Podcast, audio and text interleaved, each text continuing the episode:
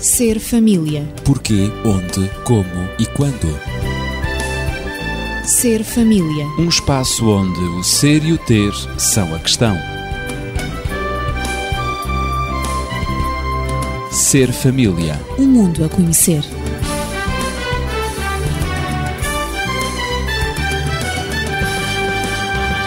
Bem-vindo a este espaço que lhe é dedicado e também à sua família. Na passada semana abordamos mais um tema da família, ou seja, a infidelidade. E dentro do conceito e do contexto da aceitação, valorização e boa comunicação do casal, nem sempre dizem alguns que é suficiente para prevenir a infidelidade. Mas há de facto infidelidade e infidelidades. Segundo alguns autores também, e resumindo, existem três tipos básicos de infidelidade: a acidental, a romântica e a crónica. As duas primeiras, acidental e romântica, foram abordadas na semana passada. E hoje vamos volver-nos para a infidelidade crónica. Eu sou Ezequiel Quintino, continuo acompanhado de Natividade Lopes, professora, e Daniel Esteves, médico e terapeuta familiar. Agradeço a presença e, mais uma vez, vamos ao nosso diálogo. De facto, existe este tipo de infidelidade constante ou crónica, é assim designada. Isto quer dizer que há homens e mulheres que saltam de uma cama para outra. É uma maneira simples, mas muito direta de dizer a coisa, Natividade. De facto, na sociedade, essa é uma atividade considerada tipicamente masculina, a de saltar de uma cama para outra. Predominantemente. Predominantemente masculina. masculina. Os homens são cronicamente infiéis e há estudos neste sentido. Estão interessados basicamente em afirmar a sua masculinidade e fazem-no desta maneira. E claro que para isso para se sentirem másculos, praticam o sexo que nós podemos dizer, praticam sexo compulsivamente. E sentem-se no direito de se apaixonar ao sabor do acaso. Estatísticas foram realizadas e aquelas que eu consegui, digamos, mais, mais recentes, foram realizadas no Brasil, no nosso país irmão. Uhum. Um, e então é um estudo científico feito pela professora doutora Carmita Abdu, do Instituto de Psiquiatria do Hospital das Clínicas de São Paulo, e é curioso que este estudo foi publicado com o título Descobrimento Sexual do Brasil. Não é? Nós uhum. fizemos o descobrimento do Brasil não é? Como... Pois, em 1500, Exatamente, em 1500, com Pedro Alves E só agora Álvares é que se Cabral. conseguiu descobrir agora... o Brasil sexualmente. Exatamente, então, descobrimento sexual do em Brasil. Em resumo, o que é e que então, extraíste daí? Isto era para, exatamente, descobrir qual era o perfil de infidelidade dos, dos brasileiros, tanto os homens, de quem nós estivemos Uhum, a falar, como também das mulheres. E chegou-se à conclusão que, em cada 100 homens casados no Brasil, 50 tiveram um caso. E em cada 100 mulheres extraconjugal. Uhum. E em cada 100 mulheres casadas, mais de 25, aproximadamente 26, também tiveram contacto extraconjugal. Metade dos homens sexual. e um quarto das mulheres são infiéis. Exatamente. No fundo é o que o estudo diz. Com certeza, é isso mesmo. Uhum. Uh, não sei exatamente quais são os números no, no, nosso país, mas provavelmente não andarão também muito fora desta realidade. No entanto, não tive acesso a qualquer estudo neste sentido e por isso mesmo não, não o posso apresentar neste momento. Relativamente às mulheres, também uh, podem ser continuamente infiéis, tal como os homens. Já vimos uh, numa percentagem um pouco, bastante inferior, não é? pouco mais de 50% inferior claro. ao homem. A obsessão pelo é... sexo não é uma particularidade nitidamente só e exclusivamente masculina. Não, também as mulheres, mulheres claro. também, também uhum. têm opção pelo sexo e muitas vezes essa é a única razão de viver para elas e praticamente não existem limites para o que fazem em busca desse prazer.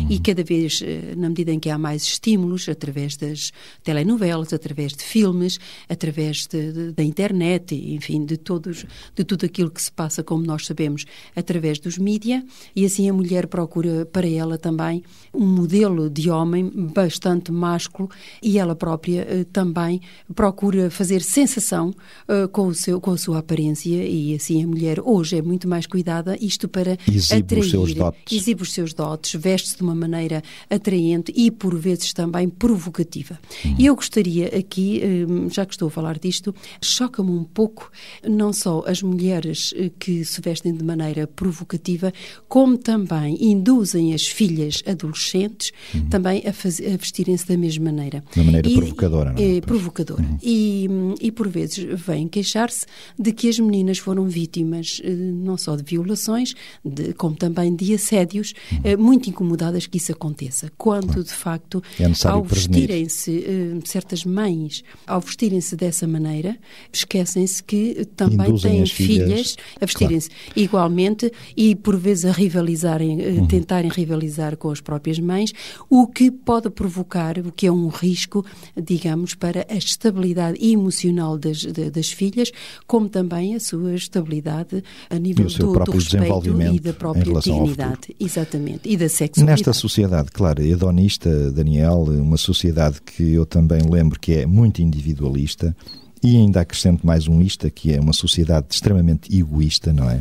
Não é de estranhar eh, todas estas eh, situações. Não, não é de estranhar e elas são parte, portanto, das consequências daquilo que é a centralidade de pensamento que se foi desenvolvendo ao longo de algum tempo. Claro, os conceitos Eh, adquiridos. Enquanto que durante muito tempo o pensamento era arquitetado em volta de valores, agora passou a ser arquitetado em volta de prazeres.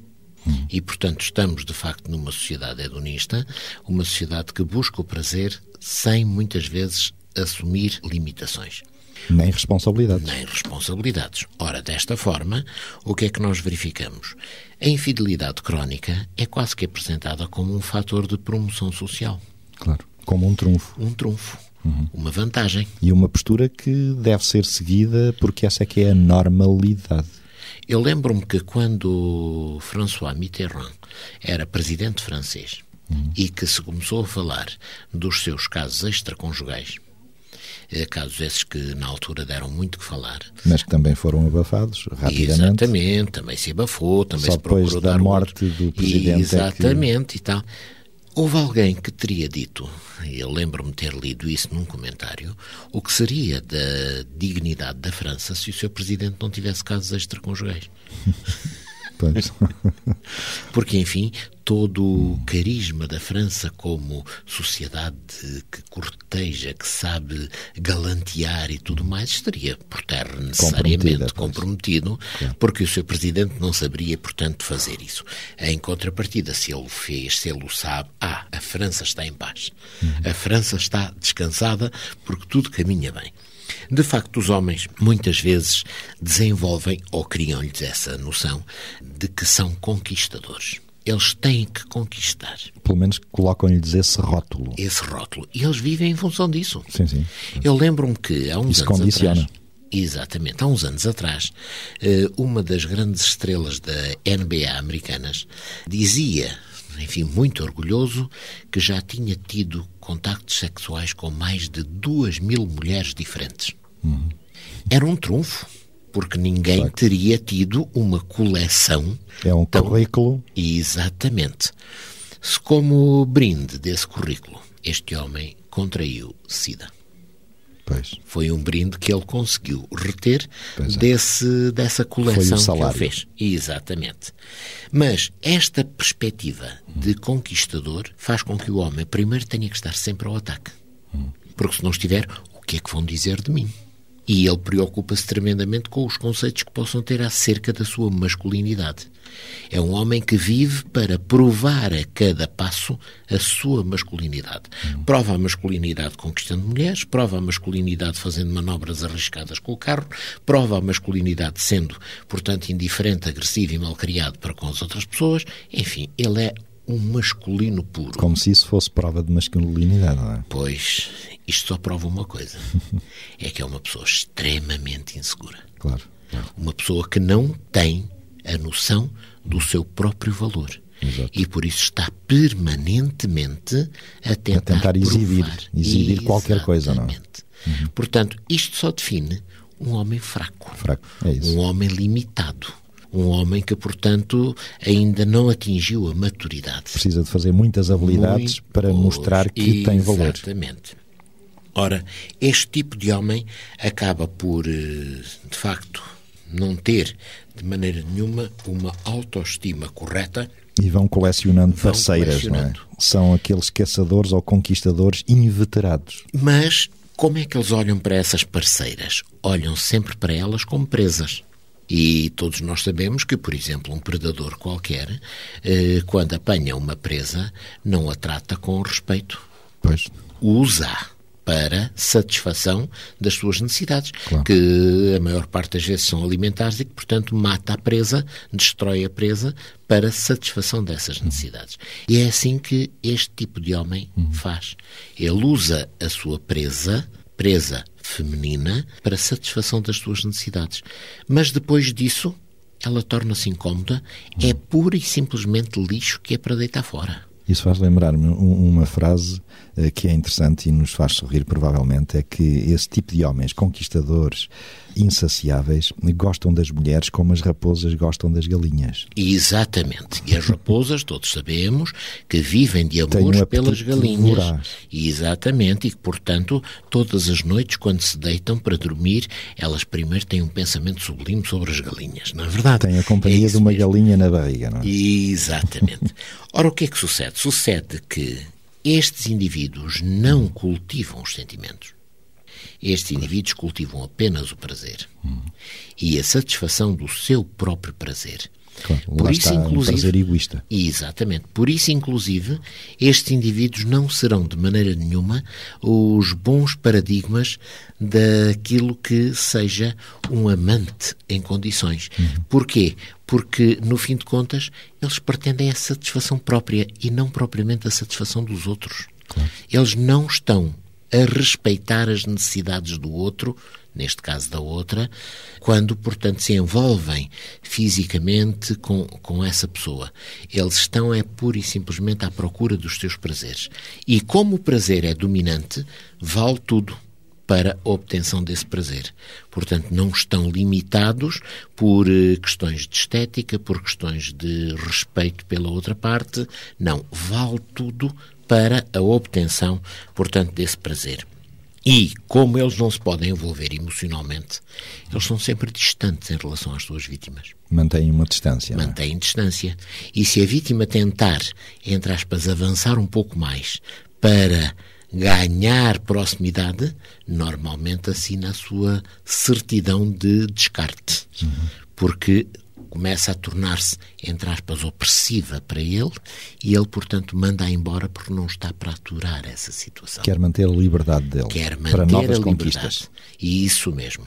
Ter sempre a possibilidade de passar para uma nova experiência, de se satisfazer, mas sem nunca se comprometer. E, de facto, este homem, portanto, digamos que em toda a sua carreira só tem um problema: é a manutenção da sua imagem. E por isso ele não deve nunca ser, primeiro, apanhado em flagrante e, segundo, nunca se deve envolver emocionalmente com uma das suas presas para que também por aí ele não seja, digamos que, desmascarado na sua forma de atuar e considera-se sempre um homem de sorte, não é? Porque teve todas as mulheres que quis na vida e nunca se comprometeu. Exatamente. E essa é que é a vitória, não é? é essa é que é, a, é meta, a meta. Essa é a grande vitória. Eu lembro-me de um ditado que dizia o seguinte, que estes homens vivem, entre aspas, como uns reis. Uhum. Mas sabem como é que eles morrem? Como uns cães abandonados. Oi, oi, oi. Natividade, também há mulheres que tentam a carreira de conquistadoras para descobrir que fracassam quando se apaixonam, não é? Isso é muito vulgar. A mulher tem, por vezes, dificuldade, mais dificuldade em apaixonar-se do que o homem. E porque a mulher, quando se apaixona, ela envolve-se emocionalmente, envolve-se profundamente porque a mulher, digamos, pela sua própria natureza feminina, é muito mais emotiva, tem uma sensibilidade, porque há homens também sensíveis e a maior parte deles tem também a sua sensibilidade própria, sensibilidade masculina, que é, por sua vez, diferente da sensibilidade feminina. A mulher, por vezes, é muito mais crédula e acredita nas promessas de certos homens sedutores que nós uh, apelidamos de caçadores, mas uh, acredita-se hoje, e os estudos também comprovam, de, de que as mulheres não conseguem envolver-se de forma tão impessoal quanto os homens, como o Daniel esteve aqui a referir, não é? Que de facto acham-se uns heróis, uhum. Hum, mas eh, a mulher, não, a mulher não faz isso para se, se achar uma heroína, mas ela por vezes envolve-se não de uma maneira tão impessoal como o homem, mas de uma maneira muito pessoal e isto em busca do amor há muitas mulheres que têm encontros casuais e estão a usar a sua própria sexualidade em busca de momentos mágicos, mas também em, em busca de alguém para amar. E essa busca de alguém para amar quando elas vão, passam das mãos de um homem para o outro, e isso, isto acontece um determinado número de vezes, a mulher fica cansada. E como ela busca alguém para amar, a pessoa que ela busca pode também não ser um homem, pode ser um filho para amar porque o sentido de maternidade, o seu instinto maternal está bem vincado na personalidade é feminina. É inerente à sua própria personalidade. Claro. Ter um filho para amar. E hoje vê-se mais do que nunca mulheres que são mães solteiras porque apenas no encontro casual quiseram engravidar e quiseram ser mães. E hoje são mães e isso, o facto de serem mães, fez com que elas não mais, não mais procurassem esses encontros casuais ou se deixassem deixassem seduzir por outros homens, mas obtiveram aquilo que elas eh, tanto desejavam, que era alguém para amar. E não conseguiram e direcionar esses sentimentos para o, e esse amor para, para, o filho. Para o filho, exatamente. Portanto, hoje, sobretudo a conotação que se tem e a compreensão que se tem do amor, o amor é, é um valor, o amor não é mais, eh, não é uma paixão, e, e ainda há muitas pessoas que pensam que o amor é de facto um muito forte que possui a pessoa e que leva essa pessoa possuída por esse sentimento forte, a, digamos, a aceitar o outro de qualquer maneira, sem condições. É claro que isso acontece, pode acontecer durante um tempo, mas depois com a passagem do tempo, das semanas, dos meses, dos anos, isso que não é amor, mas que é uma paixão, isso acaba por uh, sucumbir exatamente às dificuldades que uma relação, quer seja no casamento ou fora do casamento, pode constituir. Porque, na medida em que são pessoas diferentes, são personalidades diferentes, por vezes têm perspectivas diferentes, têm expectativas diferentes, porque numa relação de, conjugal, numa relação de casamento, numa relação de compromisso sério de casamento, os objetivos têm que convergir. E o amor é construído parte-se para o casamento para exatamente edificar o amor, para consolidar o sentimento que por vezes que existe entre ambos, que por vezes é paixão, mas é através do casamento, ou seja, de um compromisso sério, de um compromisso assumido seriamente e no respeito de um para o outro que o amor acontece. E esse amor não acontece, não é um sentimento espontâneo, não é um sentimento que apenas ocasional. dura ocasional, que dura um momento, um dia, uma semana, quando se está uh, perdidamente apaixonado, pode pensar-se que agora é que eu consegui o amor, isto é que é o amor, não é nada disso. Portanto, não nos deixemos enganar com as nossas emoções. O amor é sim um sentimento, mas é um valor altruísta, um valor que leva o ser humano a aceitar o outro, leva o ser humano a muitas vezes a anular-se a si próprio para viver para o outro e para construir a pessoa do outro. Não negando-se, não anulando-se totalmente, mas tentando ajustar a sua personalidade à personalidade do outro. Tentando exatamente esse encaixe a que chamamos conjugalidade. De maneira esse que. é o amor autêntico. O genuíno. amor genuíno, autêntico. Uhum. Claro Enquanto que a palavra que a paixão sacrifício. Tende com o tempo a eh, morrer. Sim, é? exatamente. A paixão estiola quando, quando eh, digamos, digamos, o amor aquilo, perdura, o, o desejo, permanece. quando o desejo forte é, é consumado, é conseguido e, portanto, agora não, não há nada de novo eh, e não há nada a descobrir, já deram tudo o que tinham um ao outro, não há mais nada para dar. E exatamente é aqui que o amor marca a diferença. Amar é dar.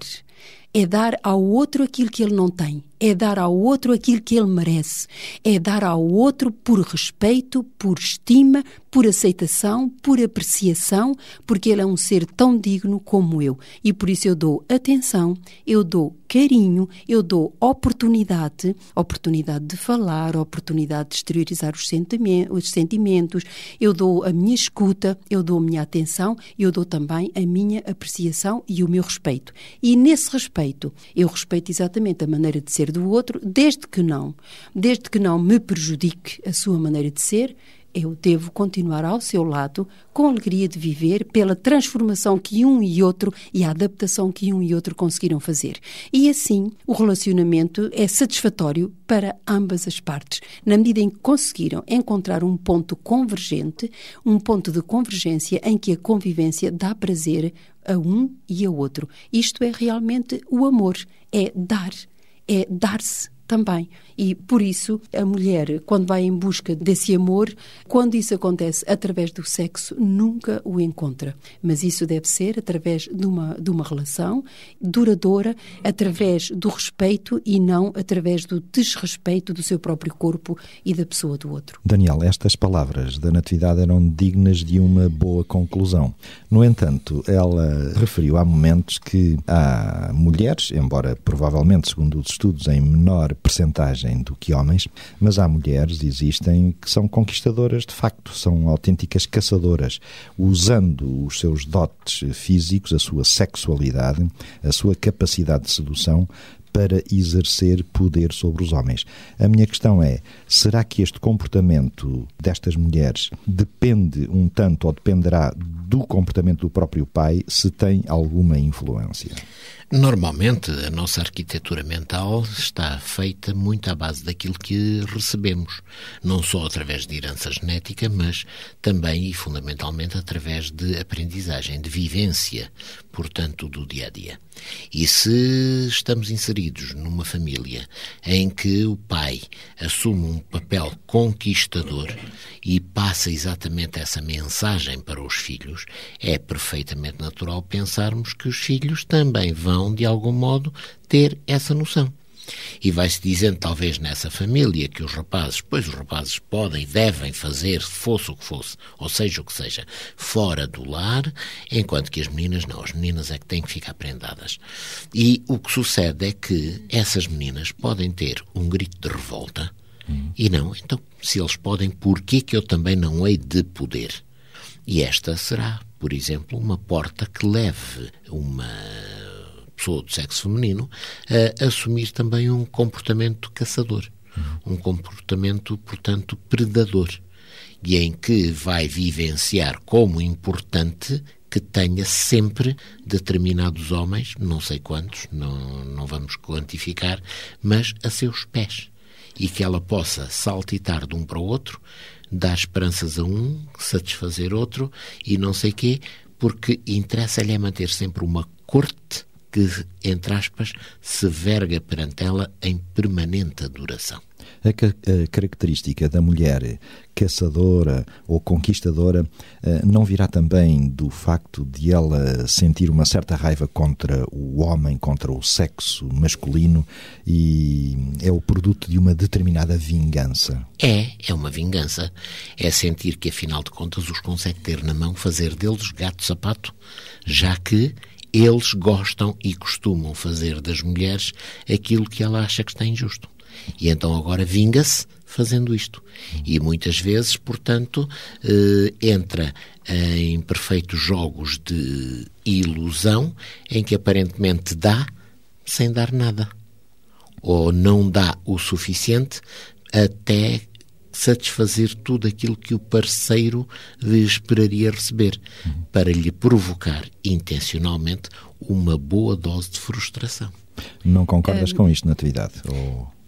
Não, eu concordo em absoluto com, com as palavras que, do Daniel. Sim. Com as palavras do Daniel. Eu, mas eu penso que estamos quase no, no, estamos nos últimos, fina, sim, sim. Eh, nos últimos momentos uh, do nosso programa, nos últimos minutos, uh, e eu penso que há um aspecto também que não podemos deixar de mencionar. Uhum. Uh, primeiro, eu gostaria de eu gostaria de transmitir algumas mensagens que nos foram enviadas pelos ouvintes e, sobretudo, isso é importante. Claro. E, em, e em segundo segundo lugar, também eh, pelo amor virtual que hoje eh, muitas mulheres e homens Está têm procurado Está viver na, na internet. Uhum. Ou seja, quando o casamento, quando sentem uma grande frustração no casamento, quando o cônjuge não lhes dá aquilo que procuram, então hoje refugiam-se na internet. E a internet tem favorecido muito a infidelidade conjugal. A internet é, é, um grande confidente, não é? É um grande confidente, em que as pessoas, e a estatística aqui também, eu hoje, hoje uhum. só tenho eh, a estatística na cabeça, não é? Uhum. Mas, é, é importante os dados estatísticos eh, que dizem que cerca de 60% dos casos de traição, de infidelidade virtual, termina em sexo real. Portanto, vemos aqui o poder da internet e por isso se diz que a infidelidade é promovida também pela eh, própria internet. Quando as pessoas procuram, uh, procuram encontrar no amor virtual aquilo que não conseguem encontrar no amor real. Mas é 60% claro que dos casos uh, 60% acabam, acabam exatamente em sexo em real, sexo real uhum. o que é, é um uma número, é uma porcentagem muito, muito grande. Portanto, a infidelidade é na, é, na verdade, uma realidade. É uma realidade, torna-se realidade, não é? E, e esquecem-se também que, da mesma forma, a, a, a, pessoa casada, frustrada no seu casamento, essa pessoa que busca romance na internet, está a afundar ainda mais o seu próprio relacionamento e, e, e isto de uma forma injusta, porque é muito mais fácil ser amável virtualmente e mostrar uma imagem, uh, uma imagem ao, ao, outro lado, à outra pessoa uh, virtual, não é? De incompreensão de vítima para a pessoa que está no outro lado do, do, do chat, do que propriamente uh, uh, ser-se para essa pessoa, não se é para essa pessoa como se é para o cônjuge, não é claro. é verdade? A realidade aqui. Há um certo é, disfarce. Há um certo disfarce. Uma camuflagem. é claro que a outra pessoa também tem problemas, mas uma, a outra pessoa que está do outro lado, uh, portanto, virtualmente, na realidade tem, tem problemas, mas o companheiro virtual não os mostra e nem um nem o outro mostra, o que significa significa que isto uh, é uma relação, não, nem pode ser duradoura, mas é uma relação que produz cada vez, cada uhum. vez mais a infidelidade entre os casais. Precisamos aqui de E eu gostaria uma... de dar as mensagens. Ah, as precisávamos também Exatamente. de uma sugestão de um terapeuta familiar. Ok, talvez para, para, para concluirmos como é que nós poderemos prevenir a, a, a infidelidade, não é? Que então, as mensagens a, rapidamente. A tratar. Uma das mensagens diz, uh, muito simplesmente, a infidelidade conjugal é como a SIDA, não tem cura. Esta uhum. pessoa não acredita que a infidelidade conjugal tenha cura. Uhum. E é por isso que eu acho que o terapeuta familiar tenha, de, deve dar aqui alguma coisa, claro. alguma, alguma, algum conselho, uhum. se tem ou não tem cura. Uh, o outro, a outra diz assim: quando há infidelidade é porque não existe amor verdadeiro. Isso eu subscrevo perfeitamente. Uhum. A outra diz: a infidelidade para um casal é como a perda da inocência de uma criança. Esta comparação é muito Essa forte. é forte. É. A infidelidade, é a infidelidade para um casal é como a perda da inocência de uma criança. E a última que recebemos diz que a infidelidade é como um veneno a conta-gotas que nos mata aos pouquinhos. E devo dizer que estas mensagens. Sobretudo, mata o relacionamento familiar. Exato, mata aos pouquinhos. Morremos antes da hora. Uhum.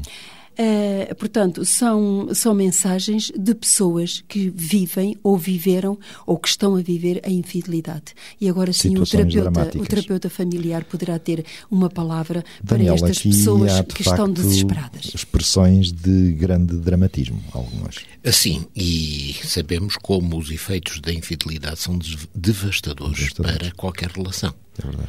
Porque ferem profundamente, atingem, digamos que, o que de mais sublime e de mais íntimo qualquer pessoa possa ter, e isso faz com que muitas vezes seja impossível o refazer a relação. Portanto, a infidelidade não pode ser, não podemos deixar de a considerar como um marco maior do caminho da destruição dos relacionamentos. Esse é um aspecto.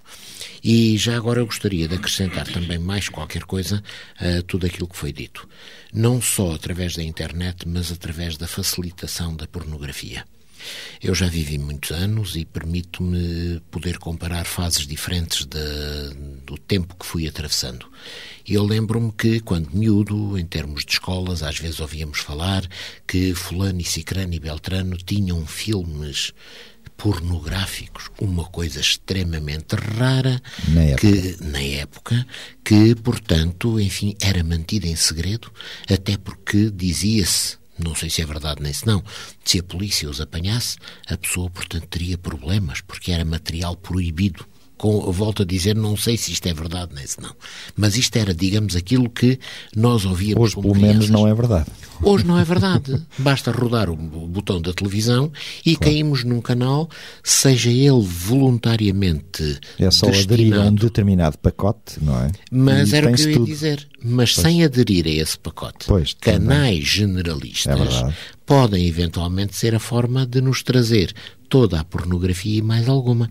E mais, com apenas com o rótulo de que aquilo não é bem pornografia, aquilo é arte e aquilo é modernidade. Mas há anúncios e há outdoors que exibem Tem essa uma pornografia. carga muito grande. É? Exatamente. E eu diria, e eu diria, o que constitui Estímulos, estímulos muito Sem fortes dúvida, para aqueles que visionam exatamente essas imagens, Pois. quer solteiros, quer casados. E é importante não descurar esse aspecto. E violam também a liberdade daqueles que não querem ver. Exatamente. Eh, que não, E que rejeitam que esse não tipo- gostariam de estar sujeitos violam a essa, nitidamente essa, essa- essa liberdade. Exatamente.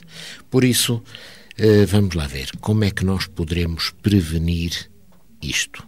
Um relacionamento nunca se fortalece através de ações que o venham minar. Um relacionamento fortalece através do aumento do compromisso que se possa colocar nesse relacionamento. E, portanto, se eu aumentar o compromisso que tenho no meu casamento, eu não vou alinhar neste tipo de comportamentos. Eu vou é dedicar mais e mais àquilo que foi a pessoa que um dia eu disse que iria amar, respeitar para toda a vida. Em contrapartida, aqueles que enfim, isto é quase que uma, uma anedota de mau gosto, que dizem que estão a fortalecer os casamentos envolvendo-se em relações extramatrimoniais, por favor, nós nunca fortalecemos qualquer coisa quando estamos a ter comportamentos contra essa mesma coisa. É evidente. Por isso, nós ficamos a aguardar as suas sugestões, dúvidas e comentários para o 219 10 63 10, nas horas de expediente, e já dizia no seu tempo Cícero: a fidelidade e a verdade são as mais sagradas virtudes e dignidades da mente humana. Por isso, vamos viver uma vida conjugal, uma vida em família, em fidelidade e em verdade. Ser família. Porquê, onde, como e quando. Ser família. Um espaço onde o ser e o ter são a questão. Ser família. Um mundo a conhecer.